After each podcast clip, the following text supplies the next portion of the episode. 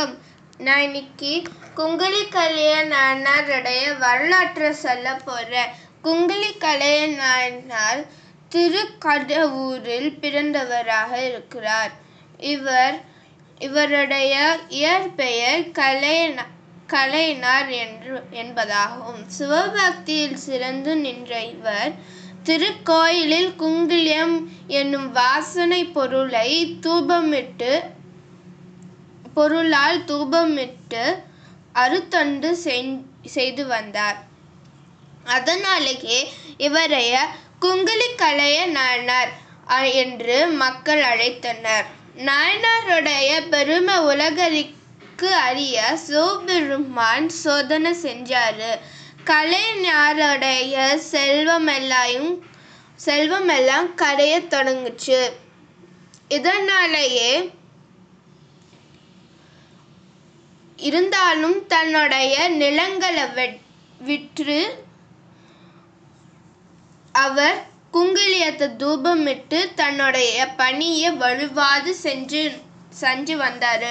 நாளடைவில் வறுமையும் அதிகரித்து போயிட்டே இருந்ததுனால தன்னுடைய குடும்பத்துக்கு சாப்பாடு அந்தளவுக்கு கிடைக்கல. இதை பார்த்துட்டு இருந்த கலை மனைவி தன்னோட திரு மாங்கல்யத்தை கலற்றி கொடுத்து அந்த பொண்ணை விற்று நெல் வாங்கி வரும்படி தன்னோட கரு கணவர்கிட்ட சொல்றாங்க. நாயனாரும் திருமாங்கல்யத்தை பெற்று வீதியில் நடந்து விற்கும்போது எதிரில் குங்கிலியம் விற்றபடி ஒருவர் வர்றாரு. நாயனார் தன்னோட பசியும் தன்னோட வீட்டில் இருக்கிறவங்களுடைய பசியும் மறந்து போய் அந்த குங்கிலியம் விற்பவரிடம் போய் தன்னோட திரு மனைவியோட திருமங்கல்யத்தை கொடுத்து குங்குலியத்தை பெற்று கோயிலுக்கு போய் தூபமிட்டு தன்னுடைய பணி செ பணியை செஞ்சு அங்கேயே உறங்கிறாரு. மறுபக்கம் அவரோட வீட்டில் இருக்கிறவங்களும் வந்து பசியாலையும் உறங்கி போயிடுறாங்க அப்போது சிவபெருமானும் உமாதேவியும்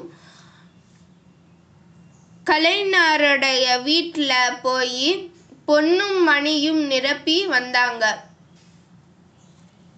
இத சிவபெருமான் கலைஞருடைய ம க கனவில் தோன்றி கலைஞர் மனைவியோட கனவில் தோன்றி சொல்றாரு.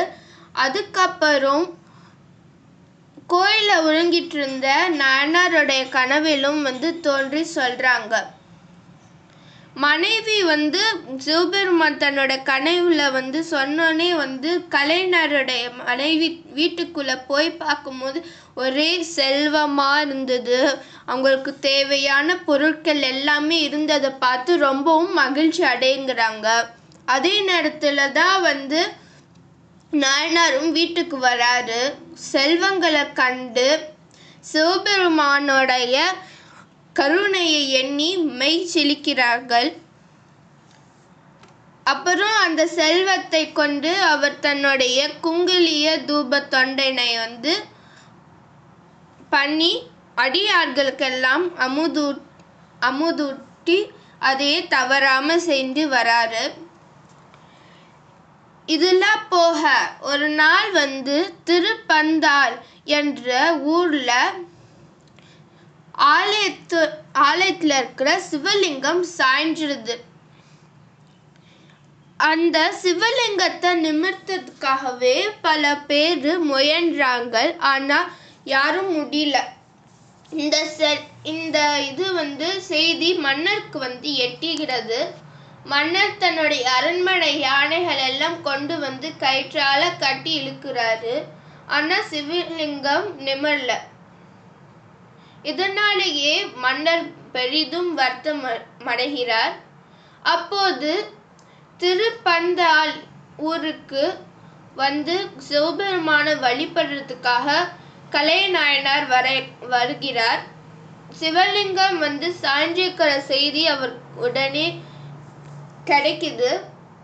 உடனே அவர் என்ன பண்றாருன்னா சிவலிங்கத்தை வந்து ஒரு பக்கம் வந்து கயிற்றுல கட்டி மறுபக்கம் தன்னோட அந்த கயிற்றை மறுபக்கம் அவரோட கழுத்துல கட்டி இழுத்து அந்த சிவலிங்கத்தை நிமிர்த்துறாரு. மன்னன் கலை கலையான கலைநாயனருடைய பக்தியை மெச்சி வணங்கி அவரைய அவர் பொன்னும் பொருளும் விற்று சிறப்பித்து அவருடைய ஊருக்கு திரும்புகிறார் திரும்புகிறார்.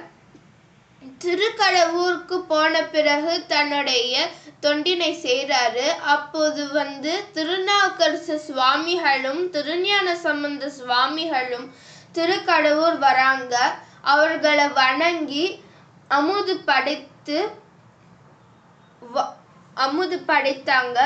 திருநாவுக்கரசரும் திருஞான சம்பந்த சுவாமிகளும்